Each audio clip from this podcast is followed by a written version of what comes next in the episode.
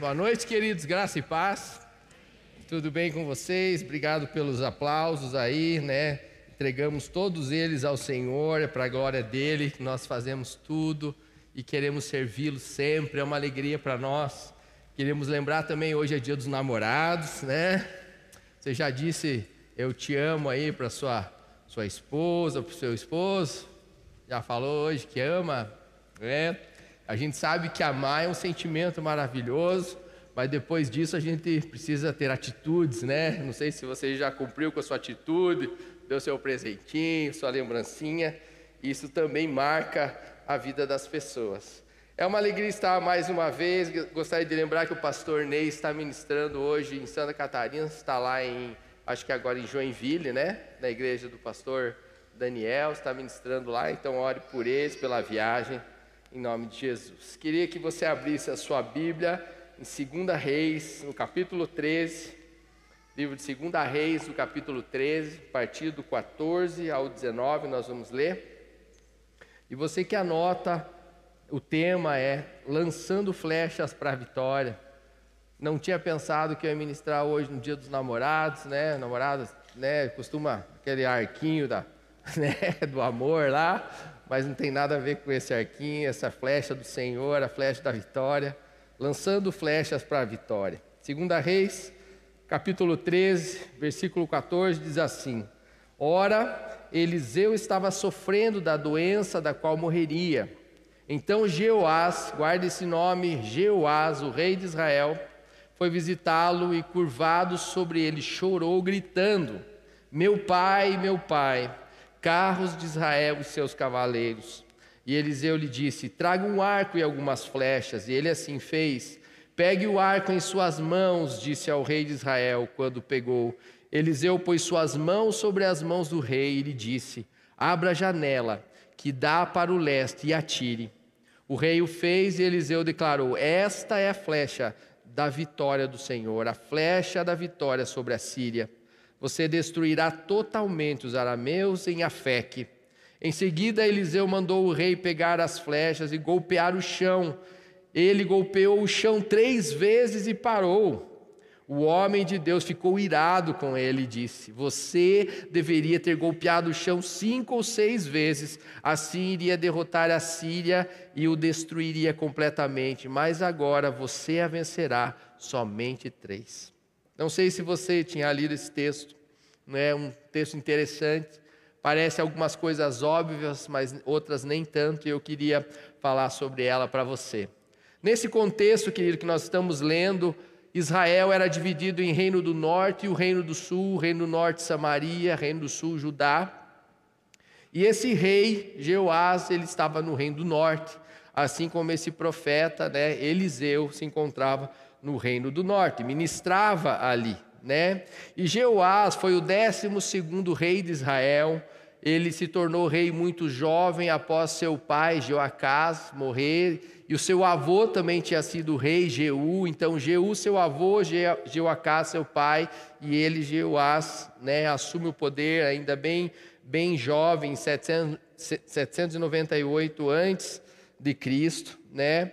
E uma das coisas que destacam, tanto o reino do norte quanto o reino do sul, por reis que muitas vezes eles reinaram desobedecendo a Deus. Estavam em Israel, nesse lugar abençoado, né? Mas muitos governos estavam em desacordo com a lei, desacordo com a palavra, desacordo com, né, em desobediência aos mandamentos, né, de Deus. E eles reinavam assim. E por causa desse reinado em desacordo com a palavra de Deus, eles sofreram muito por causa disso. Então, eles sofreram principalmente com muitos povos em volta, mas principalmente com o povo da Síria. Eles fazem divisa ao norte com a Síria. Nós vemos que até hoje, né, a Síria fica mandando mísseis para lá e eles fazendo defesa e se defendendo até hoje. Eles são grandes assim, inimigos, digamos assim, de guerra, né? Isso trouxe consequências terríveis para Israel, foram fortemente oprimidos e muitas vezes vencidos por causa dessa desobediência que eles tinham com Deus. Eles foram vencidos pelos inimigos ao nosso redor. E aqui nós podemos destacar muitas das nossas derrotas. Muitas das nossas derrotas estão em acordo com o que nós fazemos, sim. Muitas derrotas estão de acordo com a nosso não alinhamento com Deus. Nós precisamos observar essas coisas muitas vezes. Mas nessa época, a Assíria é o exército mais poderoso que existia. É um exército muito forte, belicamente, né, em todos os sentidos. E era um povo muito opressor, muito mau. E essas constantes batalhas e perdas que esses reis tiveram pela sua desobediência a Deus, a Síria tomou muito disso, muitos despojos deles. E fala ali em 2 Reis 13, no versículo 7, fala que praticamente todo o exército de Israel foi destruído pela Síria por causa disso. E ali em 2 Reis 13, 7 diz assim: de todo o exército de Jeoacaz, o pai de Jeoás, só restaram 50 cavaleiros, 10 carros de guerra e 10 mil soldados de infantaria. Para um exército isso não é nada, isso é algo muito pequeno, é algo desprezível. Um exército que chega lá com 50 cavaleiros, o outro vai dar risada. Principalmente nessa época, com 10 carros de guerra contra o exército mais poderoso. Isso foi consequência das várias derrotas que Israel teve por sua desobediência. E Jeoás entra jovem ali e assume esse trono. Né? E 2 Reis 13:11 fala assim: ele fez o que era mal aos olhos do Senhor. Mais uma vez um rei que não estava alinhado com a palavra de Deus. O seu avô já não estava tanto, né? E algumas vezes até estava, mas não sempre. O seu pai fala ali na palavra de Deus que não houve nenhum dia que Jeoacaz, o pai de Jeoás, ele esteve livre dos sírios. Ele foi constantemente, né, reprimido ali, né, todo o tempo. E fala que esse rei agora que assume, Jeoás, e que fez o que era mal aos olhos do Senhor. Então ele continuou uma péssima conduta que vinha dos seus antecessores, tanto seu avô quanto seu pai. E nesse contexto existia alguém de Deus ali que chamava profeta Eliseu. O grande profeta Eliseu, tão conhecido, o discípulo de Elias, aquele grande homem. Mas com certeza esse profeta Eliseu foi um dos maiores importantes profetas, né, que Israel teve, que a história bíblica teve junto com o seu mestre Elias. Todo mundo conhece a história. E nós sabemos a história que Elias, antes de ser levado pelas carruagens de fogo, ser transladado no céu, pelo aquele redemoinho, ele estava do lado. E ele pediu que ele queria unção dobrada dele. Ele falou: grande coisa, né, você pede, algo difícil. Mas ele foi levado. E quando ele foi levado, esse profeta Eliseu fala: meu pai, carros de Israel e seus cavaleiros. Ele diz isso para ele. E nós sabemos a história de Eliseu. Ele queria unção dobrada de tudo aquilo que que o profeta Elias fez, e coincidência ou não, queridos, ele fez o dobro dos milagres que Elias fez. Elias fez 7 grandes milagres, ele fez 14 grandes milagres, e um dos milagres ele estava morto, foram os seus ossos ali que fizeram o milagre. Eu queria destacar alguns, né, desses lindos milagres, né, que ele fez. Ele abriu o rio Jordão com a capa de Elias, ele purificou uma fonte contaminada de Jericó, que era uma água impura, ele tornou ela pura. Ele amaldiçoou 42 adolescentes mal criados que chamaram ele de careca. Ele era careca mesmo, né? Mas ele não gostava que chamasse ele de careca, né? Então, cuidado, né? Quem que gosta? Fica a dica aí, viu? Eu também estou começando aqui, né? Fica a dica, né, Jorge? É isso aí. Ele profetizou ali que, né, parece que 2 ursas vieram e elas despedaçaram esses 42 adolescentes. Cuidado, adolescentes aí. É. Ele providenciou água a 3 reis e aos seus soldados. Estavam com muita sede, 3 exércitos, ele providenciou água para todos.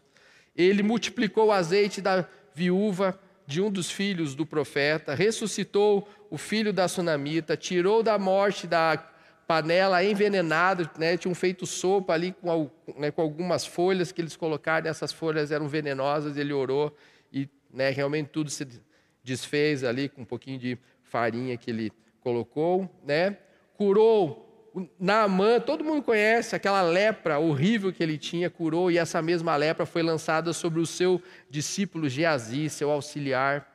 Fez flutuar o machado perdido num rio.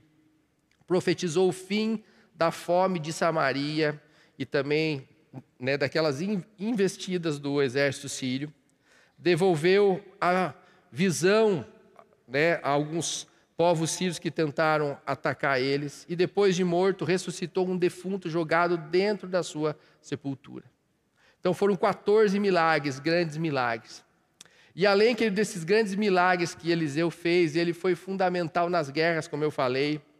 Parece que ele escutava todas as conversas do rei de Israel, de Síria, eles comentavam, eles faziam projetos de emboscada, falando, a gente vai por aqui, nós vamos atacar Israel por lá, e parece que Eliseu tinha olhos e ouvidos sobre os quartos daquele palácio, e ele falava para o rei de Israel, não vão por esse lugar, porque a Síria está armando uma emboscada por ali, vocês devem ir por esse lado e vocês vão vencer, e acontecia isso muitas vezes. Então eles confiavam muito nele, ele era temido pelos inimigos, e ele era amado por Israel, de tantas coisas que ele conseguia fazer. Em uma das vezes, em 2 Reis, no capítulo 6, o rei da Síria estava intrigado com isso. O que acontece? Todas as vezes nós vamos para um lugar, nós fazemos uma estratégia de guerra e eles já se antecipam, eles ganham. Alguém aqui dentro está contando para eles. Aí um dos seus servos falou, não, existe um profeta lá em Dotã, lá na Samaria, ele se chama Eliseu, e ele ouve de Deus o que nós estamos fazendo aqui. Ele falou, então nós vamos matar esse profeta. Pega todo o exército, vai lá, cerca toda a cidade, e foi isso que ele fez. E 2 Reis 6:14-18 diz assim, ele enviou para lá uma grande tropa com cavalos e carros de guerra. Eles chegaram de noite e cercaram a cidade. O servo do homem de Deus levantou-se bem cedo pela manhã e quando saía viu que uma tropa com cavalos e carros de guerra haviam cercado toda a cidade. Então ele exclamou, ah, meu Senhor, o que nós vamos fazer? O profeta respondeu, não tenha medo, aqueles que estão conosco são mais numerosos do que eles. Essa palavra é para nós. Muitas vezes esses inimigos nos cercam de alguma forma, nós não temos saída, pensando o que nós vamos fazer agora, e agora? E o que está do lado fala, e agora? Como é que vai ser aí, profeta? Como é que vai ser? Como é que vai ser? Não, fica tranquilo, aqueles que estão conosco são mais numerosos do que aqueles, né, do que estão com eles. E Eliseu orou, Senhor, abre os olhos desse menino, né, daquele servo dele, para que ele veja. Então o Senhor abriu os olhos do rapaz, que olhou e viu, colinas cheias de cavalos e carros de fogo ao redor de Eliseu. Quando os arameus desceram na direção de Eliseu, ele orou ao Senhor, fere esses homens de cegueira. Então eles os feriu de cegueira, conforme Eliseu havia pedido. Então eles foram para aquele lugar, ele orou, os anjos do Senhor cercaram ele, e eles vieram para cima e orou, então deixa eles cegos, Deus. E eles ficaram cegos. E a palavra diz que eles foram atrás desses homens, esses inimigos cegos. Eles mataram eles? Não, eles não mataram. Eles foram atrás e falaram, pode vir aqui com a gente que nós vamos mostrar para vocês por onde vocês têm que ir. E eles vieram com eles, e eles deixaram eles no centro do arraial deles, no centro do arraial de Israel. Eles cercaram eles, aí ele orou para que a cegueira saísse deles e eles começassem a ver. Quando eles estavam lá, eles estavam cercados pelo exército de Israel todo, e eles ali com medo, sem suas armas, sem tudo. E aí esse próprio rei veio, será que a gente mata eles agora, profeta Eliseu? Não, nós vamos servir eles, vamos dar comida para eles.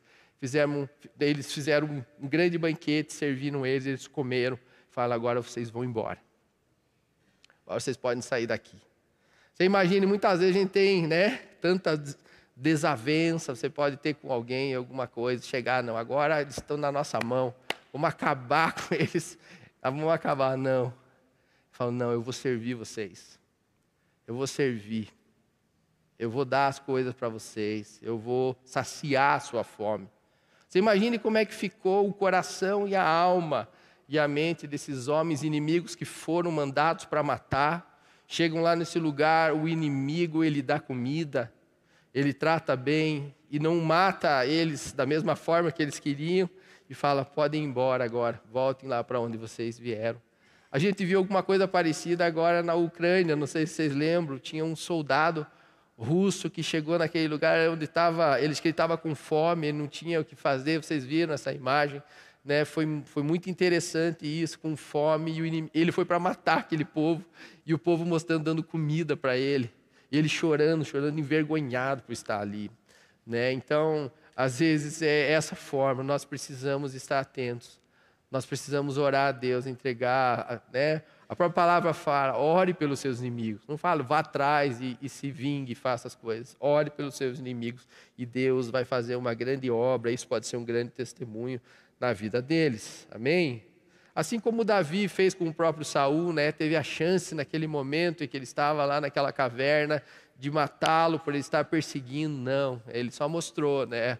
Eu tinha o controle aqui nas minhas mãos, mas eu não fiz isso, né? Então, são essas coisas que a gente sempre tem que estar lembrando. Então, Deus humilhou o exército inimigo. Deus não tem prazer em matar pessoas, mas os inimigos de Deus, eles acabam sofrendo coisas. Porque aqueles que são contra Deus acabam sofrendo consequências disso. Eliseu, então, ele era temido pelos inimigos e respeitado pelos reis de Israel em praticamente toda a história. Mas o texto que nós lemos lá no começo, que está com certeza aberto na sua Bíblia, 2 Reis 13, a partir do 14, fala que esse rei, Jeoás, esse jovem rei, ele sabia todas as histórias desse Eliseu e também com certeza de Elias, porque ele contava essas histórias, e ele vai até a casa, sai do seu palácio, ele vai para a casa do profeta.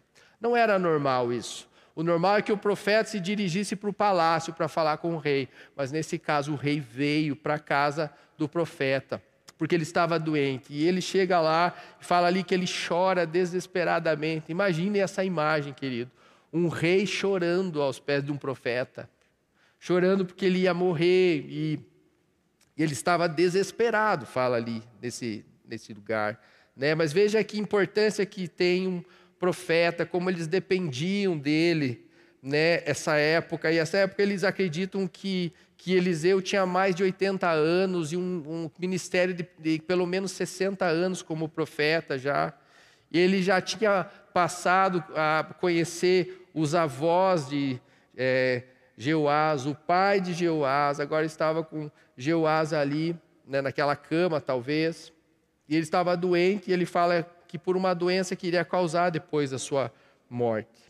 E no texto fala que ele estava muito aflito, porque eles iriam perder um grande profeta em Israel, alguém muito precioso, era um verdadeiro profeta, aqueles profetas genuínos.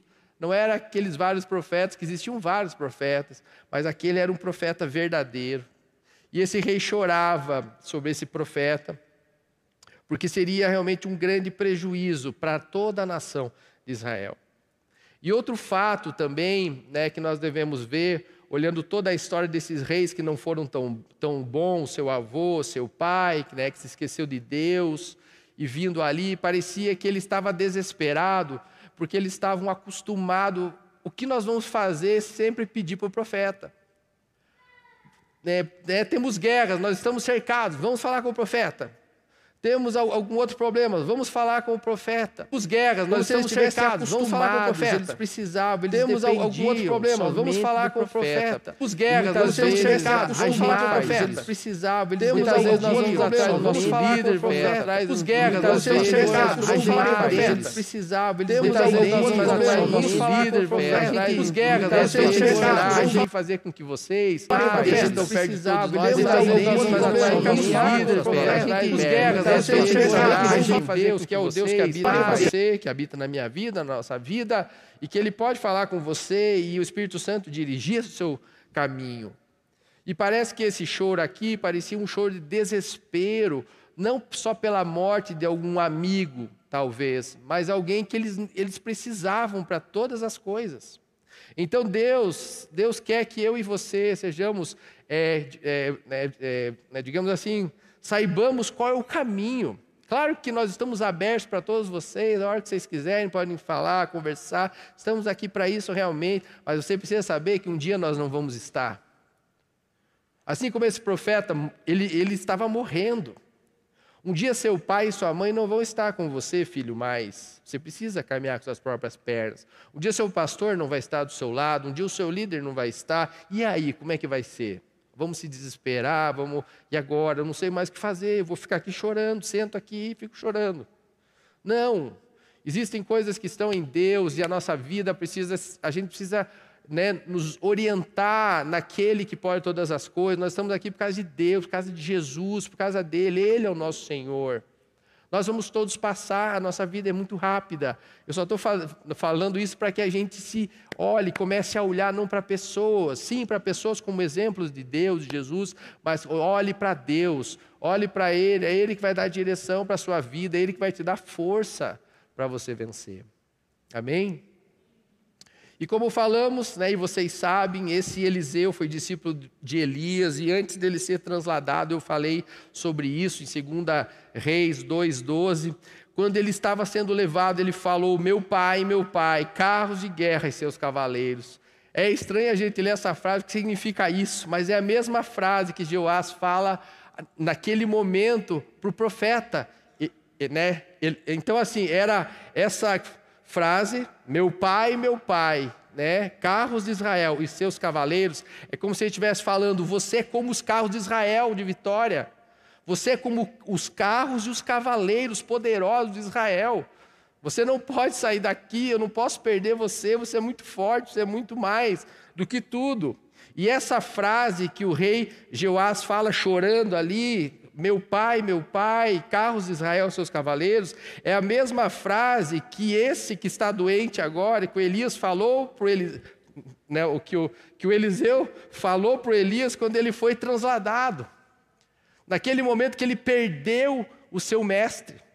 E de repente chega um rei e começa a chorar, fala a mesma coisa. Eu acho que deve ter causado uma coisa muito forte nele. Ele deve ter lembrado, ele está falando a mesma coisa que eu falei para o meu mestre, quando o meu mestre me deixou. Deve ter sido muito difícil esse momento.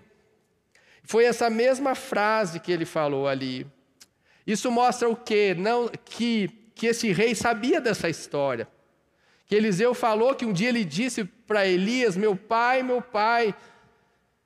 eu não posso perder você. Onde você está, né?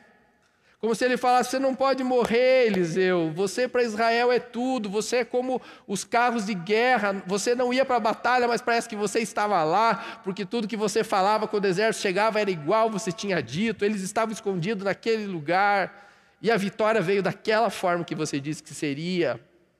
Você não pode morrer, meu pai, carros de Israel e seus cavaleiros.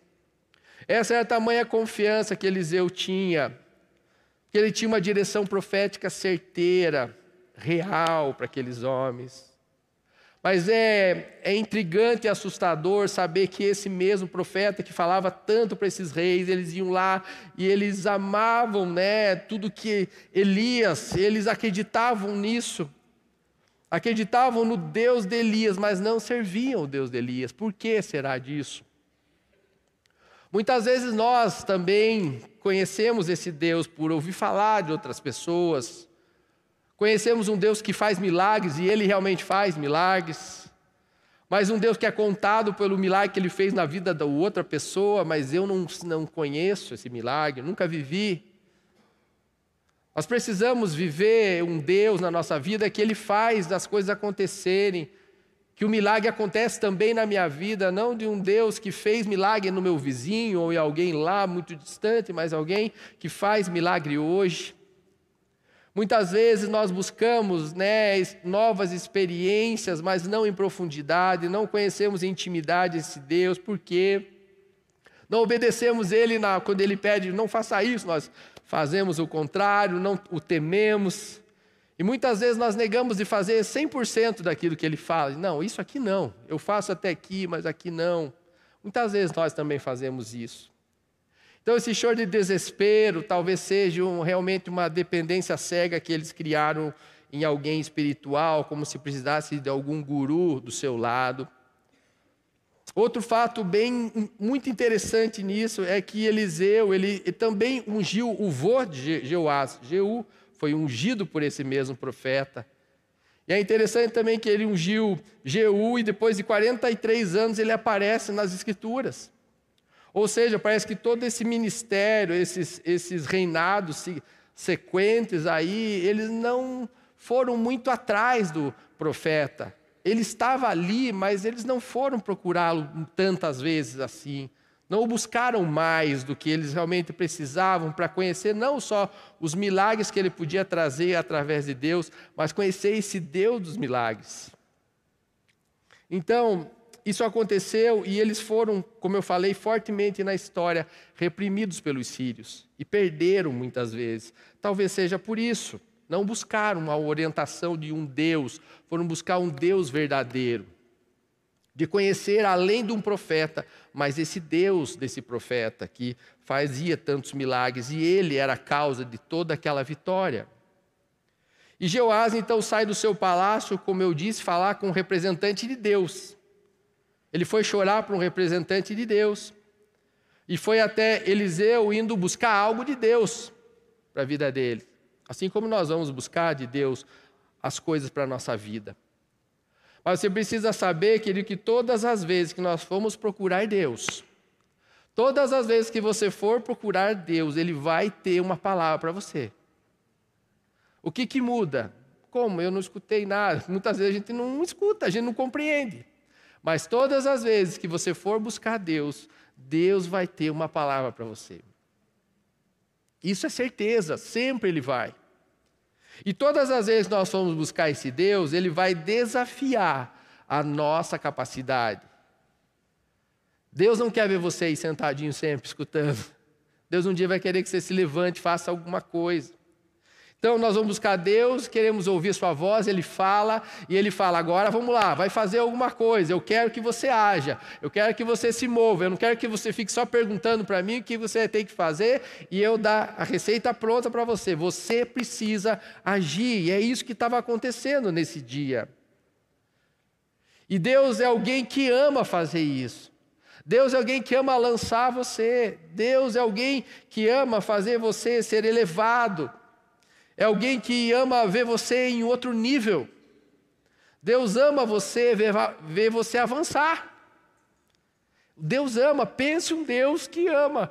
Alguém, realmente ver você ir além. Deus nunca quis que ninguém ficasse parado. Veja na Bíblia, alguém que ficou parado, que fez acontecer, que fez a história mudar, transformar. Nem Jesus ficou parado porque teve que sair do céu para vir fazer alguma coisa aqui pela gente. Ele não ficou parado, meu Deus, e agora, meu pai? Pois é, e agora, filho, o que vai acontecer? Pois é, pai. E aí, Espírito Santo, o que você fala também? Fala alguma coisa, Não, ele veio, ele fez acontecer. É assim nós precisamos também fazer. Ezequiel passou por essa situação, no Vale de Ossos Secos. Ele estava lá, o Espírito Santo levou ele naquele lugar, cheio de ossos ali. E você crê que esses ossos podem reviver? Ele falou, o Senhor sabe. Eu sei, mas eu trouxe você, e agora o que você vai fazer? Você, Deus, vai fazer alguma coisa? Não, eu não vou fazer, o que eu fiz é trazer você, agora daqui para frente é você que vai falar, fala para esses ossos, vivam ossos, revivam, e foi isso que ele fez. Deus tem chamado eu e você, já chamou, na verdade, nós estamos todos aqui. Deus nos chamou para fazer algo, agora Ele está falando, vai, faça alguma coisa, eu quero ver você se mover, fazer diferente. Não quero que você busque só gurus na sua vida, tem que ir atrás de um profeta, em tal lugar tem um profeta, vamos lá, eu quero escutar, vai que ele fala comigo alguma coisa, naquela cidade tem outro profeta, vamos lá, vou ouvir. Não! Deus já chamou você, Deus está falando com você no seu quarto, Deus está falando com você na sua casa, no banheiro, onde você estiver, no seu trabalho, na rua, no seu carro, em qualquer lugar, Ele está falando, basta você ficar sensível e ouvir, querer ouvir, estar disposto a ouvir. E quando nós chegamos realmente diante de Deus, Ele vai ter essa palavra de conforto, de consolo para nós. Mas Ele não vai falar, coitadinho de você mesmo, está difícil a tua situação, Então eu vou deixar tudo certo para você, Só sair ali, no outro dia você acorda, vai estar tudo resolvido. Não, não é assim que acontece. Deus muitas vezes nos fala profundamente, vai doer no nosso coração, Mas ele não quer trazer isso tudo prontinho para a gente, ele quer atitude. Homens e mulheres de Deus com atitude. Nós precisamos, nos dias de hoje, cada vez mais nós estamos vendo uma apatia geral. Não sei se esse Covid veio trazer sequelas, né? Talvez da apatia, mas em nome de Jesus, aqui nessa igreja, nessa cidade, não vai acontecer isso, em nome de Jesus. Essa apatia precisa ir embora, gente. Deus quer atitude, não quer só que Ele não quer só te levar, que você precisa fazer alguma coisa. Existe algo, esse desânimo muitas vezes, essas desistências, essa mornidão na vida, a imaturidade, a autocomiseração, né? Você ficar se autoflagelando, se autopunindo, né? Se autocondenando, dizendo, eu sou eu mesmo, eu sou isso. Não, não é isso não. Deus tem uma palavra de vitória sobre a nossa vida. E Ele quer que a gente se mova nessa direção da vitória. Existe uma vitória para lá, mas se eu vou para cá, eu não vou estar nesse lugar. Se Deus mostra que é lá, eu preciso ir nessa direção. E no versículo 15, que nós lemos, ele começou a chorar ali e tal, e não, você está doente, né? Você começou ali meio que, né, que colocar aquele profeta como seus últimos momentos ali, mas um profeta nunca desiste, um profeta tem atitude. E ele falou, vai lá, traz para mim seu arco e suas flechas. E ele foi lá, buscou esses arcos e flechas, ele trouxe ali. Nós estamos vivendo realmente tempo que nós precisamos começar a colocar em prática essa palavra, né? Esse profeta queria ensinar realmente algo que nós precisamos aprender. Ele queria dele uma atitude, sim, mas ele precisava ter uma visão diferente das coisas, uma visão espiritual. Muitas vezes nós tentamos querer ver as coisas de forma natural, ver o problema ali, e isso desanima, porque você está vendo com seus olhos naturais, mas a gente precisa ser levado por Deus, a levar como uma visão espiritual, né? O que os nossos olhos não conseguem ver. É por aí que nós precisamos ir. E nós só vamos ver o sobrenatural acontecer na nossa vida, quando a nossa visão sair do natural. Quando a nossa visão não estiver mais naquilo que os nossos olhos estão vendo, mas naquilo que nós cremos. Naquilo que nós não vemos mesmo, isso é fé. Isso é viver em fé. O cristão precisa viver em fé. E Jeoás aqui, né, certamente aqui não fala por esse texto, mas certamente ele foi pedir uma direção ali, uma orientação, porque o que mais afligia ele naquele momento era o povo sírio. Ele foi buscar uma orientação de Eliseu para isso. E no versículo 16, Eliseu faz assim, pega seu arco, sua flecha, pega aí seu arco, põe sua mão, eu vou colocar minha mão sobre a sua. Ele pegou esse arco e esticou, e Eliseu veio e colocou sua mão junto com a mão dele. Existe um texto em Salmo 144:1 que Davi diz assim, bendito seja o Senhor, a minha rocha, que treina as minhas mãos para a guerra e os meus dedos para a batalha. Salmo 18:34, ele treina as minhas mãos para a batalha e os meus braços para vergar o arco de bronze. Ele estava ali mostrando algo espiritual. A visão que ele queria mostrar não era natural, de um profeta colocar a mão sobre um rei, sobre um guerreiro com arco, que era um símbolo de guerra. É como se ele quisesse mostrar ali, existe algo mais do que você nessa guerra. Existe um Deus que está lutando por você, existe um Deus que está junto com você nesse momento, nas suas batalhas. Você não está sozinho. Muitas vezes nós achamos que nós vamos para a guerra sozinhos, muitas vezes nós vamos mesmo. Mas se você buscar em Deus a sua palavra de vitória para a guerra, para a sua batalha, Deus vai botar a mão sobre a sua mão no arco e falar, eu estou com você. Os seus arcos de bronze, a tua dificuldade pode ser grande para você, mas ele fala ali, né, nesse texto que nós lemos antes ali, ele treina as minhas mãos da batalha, os meus braços para vergar o arco de bronze. Esse é o nosso Deus, querido. Isso representa algo tremendo da batalha, a certeza de uma ação espiritual.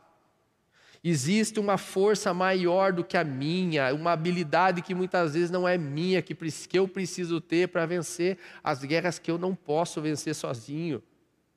As minhas habilidades são pequenas para as guerras que estão diante de mim muitas vezes, mas existe um Deus que está comigo em todo momento, está com você na sua vida. Então, só que é que sim, ele precisou fazer alguma coisa, ele foi lá atrás do arco, pega o arco, traz aqui, tá bom, enverga aí agora, eu vou estar com você agora. Agora você que tem que fazer isso. Muitas vezes nós esperamos de Deus que Deus faça tudo para nós.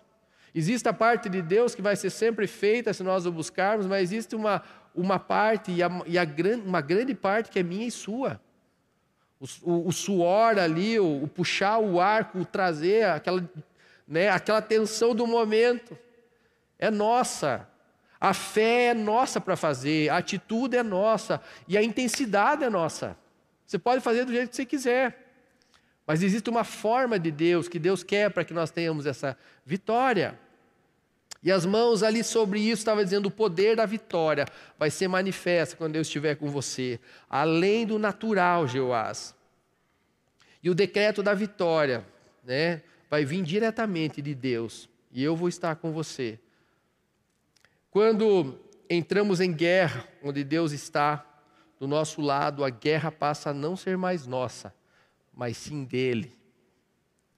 Quando nós entramos numa guerra onde Deus está conosco, nós chamamos ele para estar do nosso lado, ela não é mais nossa, é dele, mas eu preciso fazer alguma coisa. Não é mais nossa no sentido em que ele tomou conta agora. Ele pode fazer a nossa vitória acontecer, mas vai depender do que eu fizer, do que você fizer. Para onde nós vamos lançar a nossa flecha? Nós precisamos alinhar a nossa vontade com a vontade de Deus e na direção certa.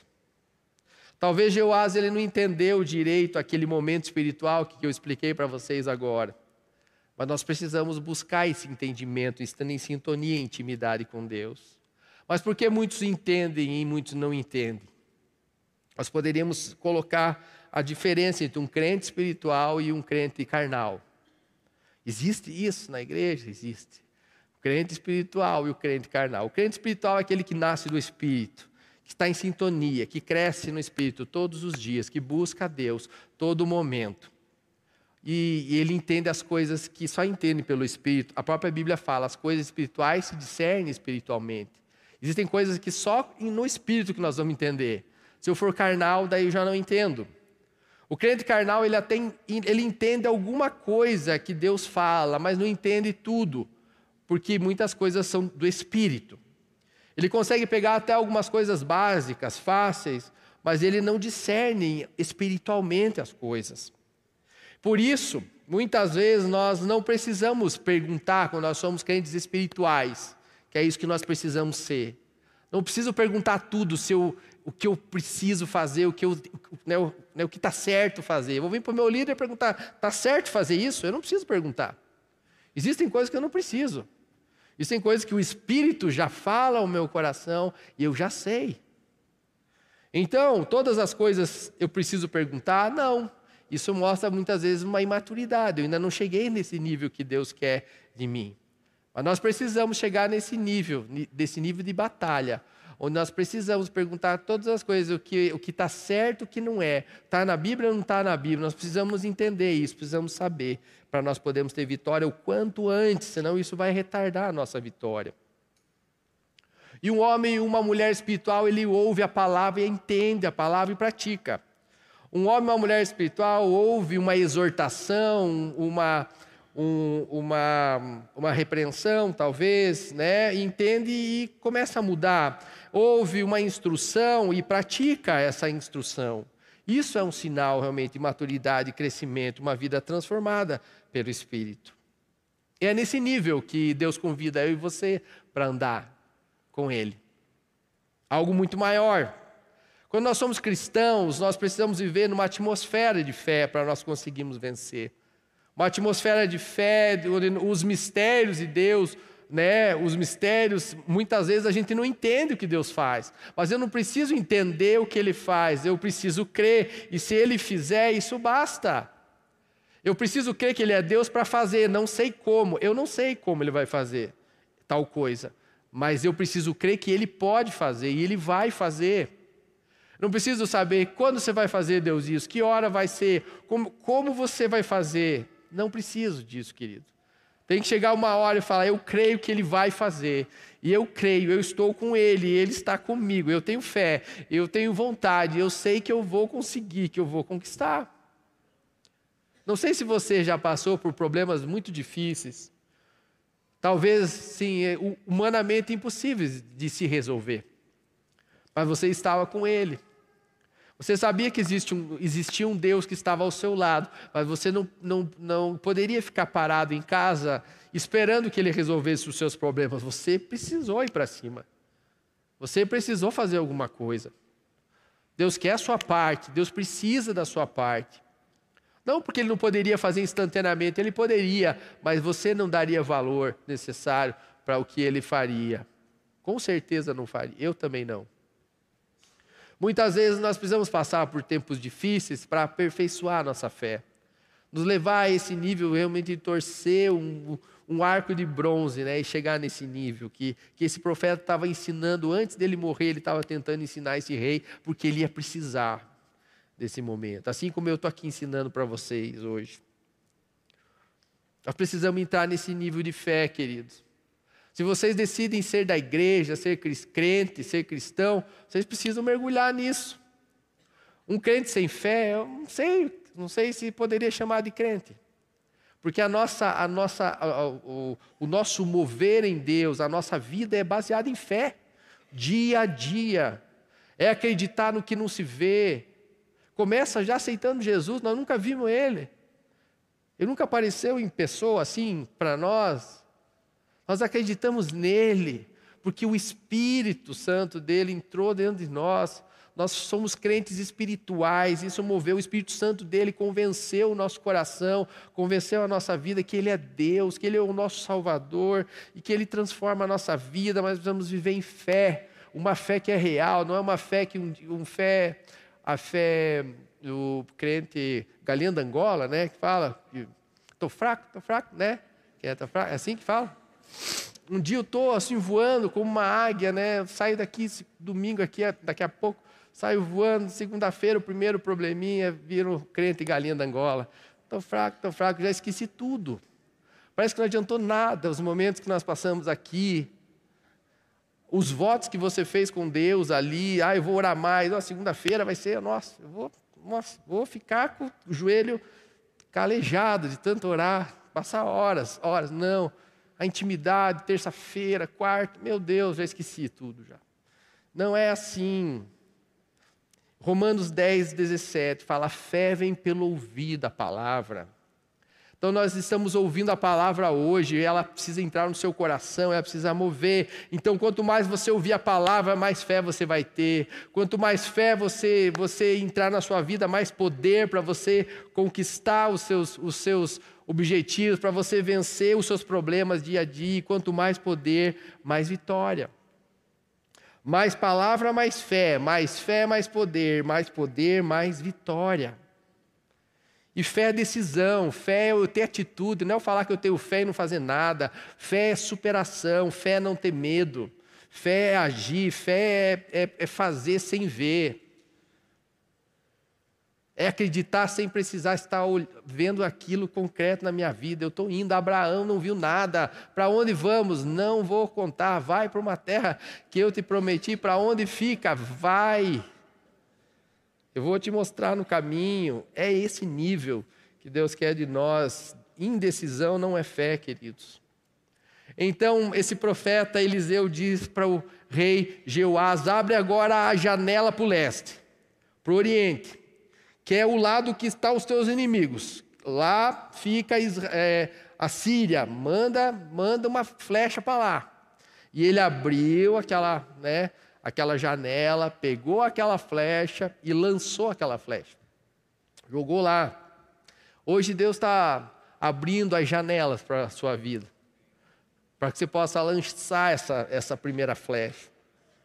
E todas as vezes que nós colocamos em ação algo, né? Colocamos em ação e nós não temos uma direção, nós nos cansamos. Nós precisamos buscar na palavra, em Deus, a direção para onde eu tenho que lançar a flecha da minha vitória. Porque eu posso ficar lançando para todo lugar, eu só vou me cansar, e essa flecha não vai chegar em lugar nenhum, não vai né, chegar no objetivo que Deus tem. Então eu me canso. Então não se canse de atirar a flecha para o lugar errado. Porque você não ouve a voz de Deus, abre a janela para o lugar certo e lança essa flecha para o lugar que Deus manda. Então a primeira flecha, a coisa que Deus quer e que Deus ensinou para o rei, é mostrar a direção. Nós precisamos andar nossa vida de fé na direção correta.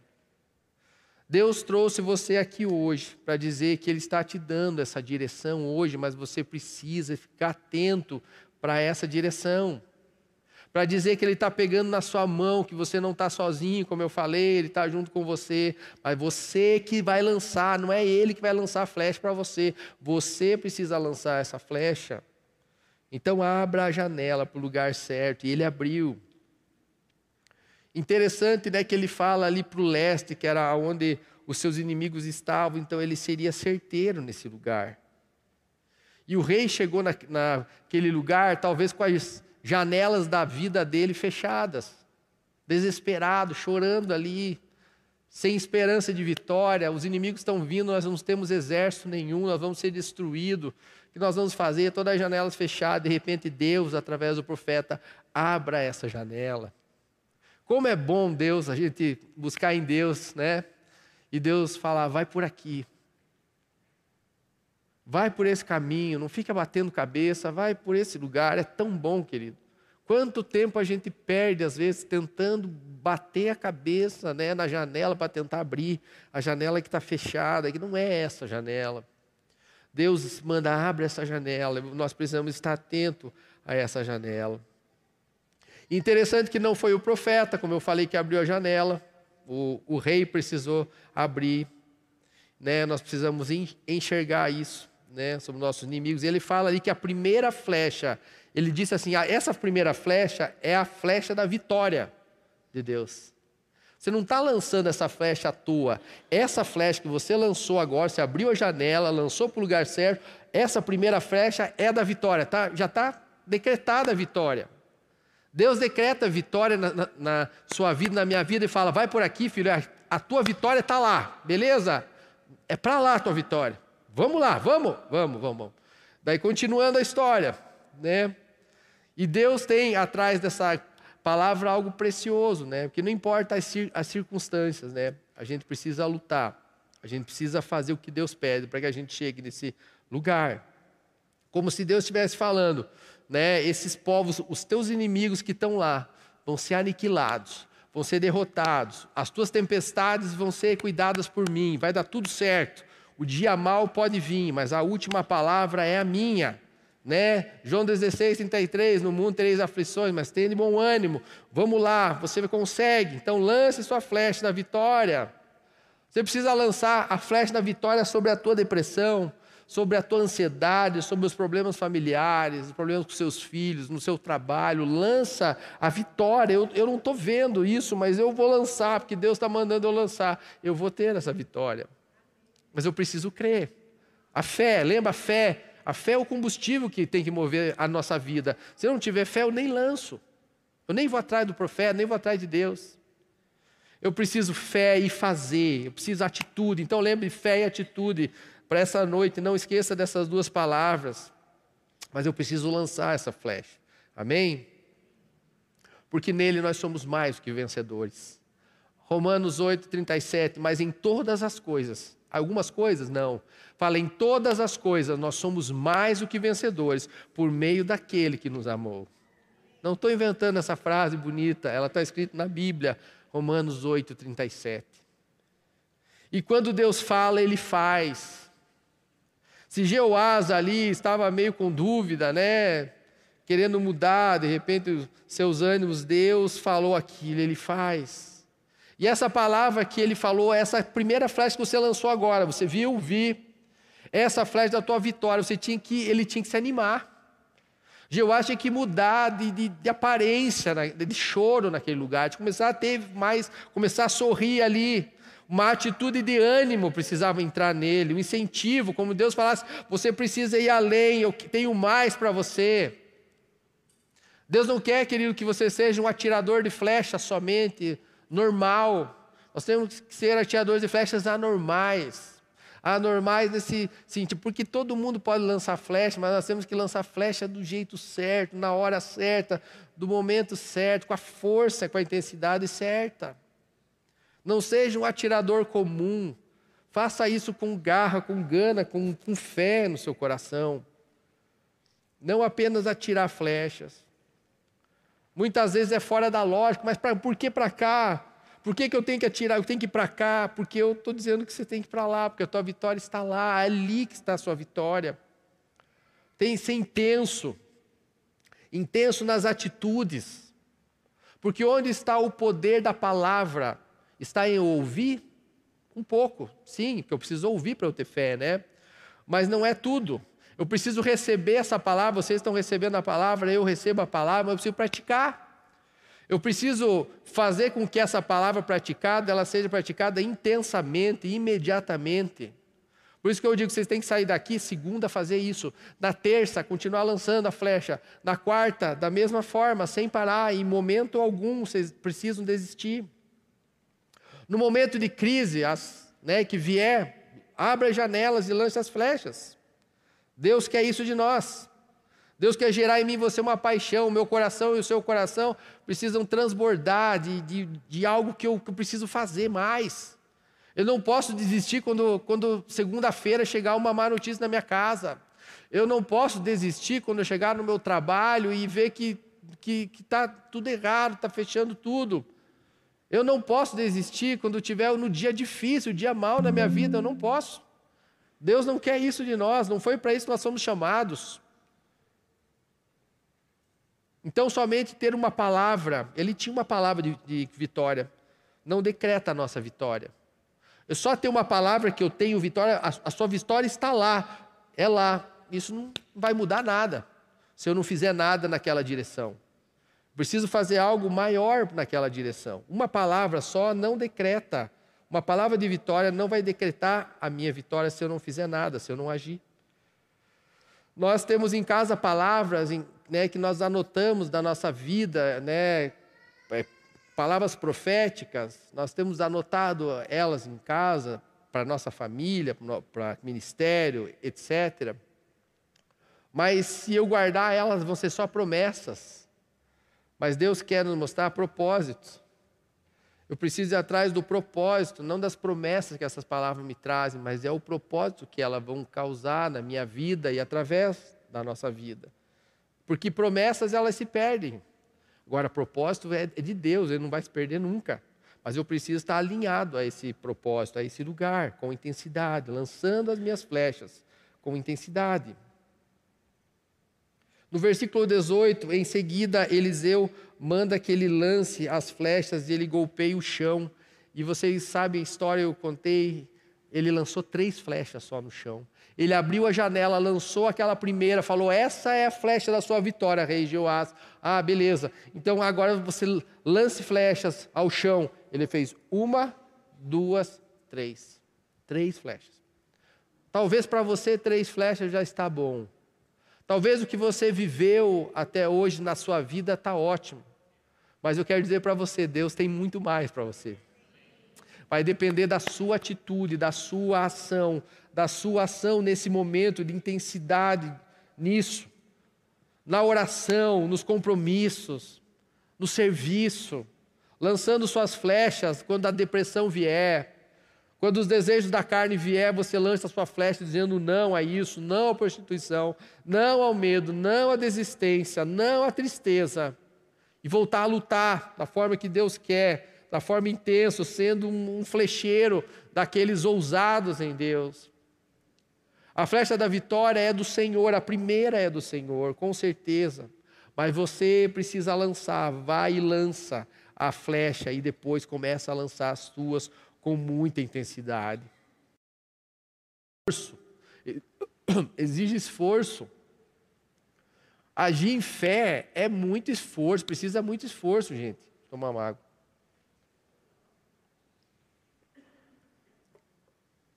Nós não podemos parar. Nós não podemos deixar ninguém parar também, a gente. Vai ter muita gente vendo você lançar suas flechas, vai pular em você para você parar. e não lançar mais, sendo que Deus quer que você seja incansável.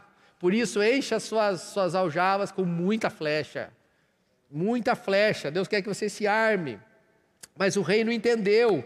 Ele não entendeu. Ele atirou só 3 vezes. E por causa disso, o profeta falou, você só vai ganhar 3 vezes desse sírio só. Ficou muito irado. Falou, o homem de Deus ficou irado. Eliseu ficou irritado com ele. Disse, você deveria ter golpeado o chão 5 ou 6 vezes. Assim você iria derrotar a Síria e destruir completamente. Mas agora, você só vai vencer 3 vezes. O rei não estava sintonizado com o profeta. Faltou ele entender que aquele chão era o inimigo. Se o inimigo que está destruindo o seu povo e falar lá é a vitória, você vai fazer assim só e lançar só 3 flechas? O inimigo está ali, você só vai lançar 3. Nós precisamos ser intensos nas atitudes nossas, intensos nas orações, intensos nas lutas, intensos nas batalhas, intensos quando servimos, intensos quando nós orarmos, intensos quando nós quisermos alguma coisa, intensos nos nossos propósitos, senão de nada vale. Sabe aquela coisa que Deus quer que você mande um míssil e você vai com essas bolinhas que faz assim, aquela que vai tec, não é nem traque, eu até falo traque, mas tem alguma coisa que é menos, né? Como é que é o nome da bolinha? Estalinho. Deus quer, manda um míssil nesse inimigo aí, você vai lá e tec, vai ser até engraçado, né? Até engraçado, Deus não quer isso. Então ele limitou o sucesso dele, ele limitou. Deus falou, eu tenho muito para você, muita vitória, eu falo, só 3 para mim tá bom.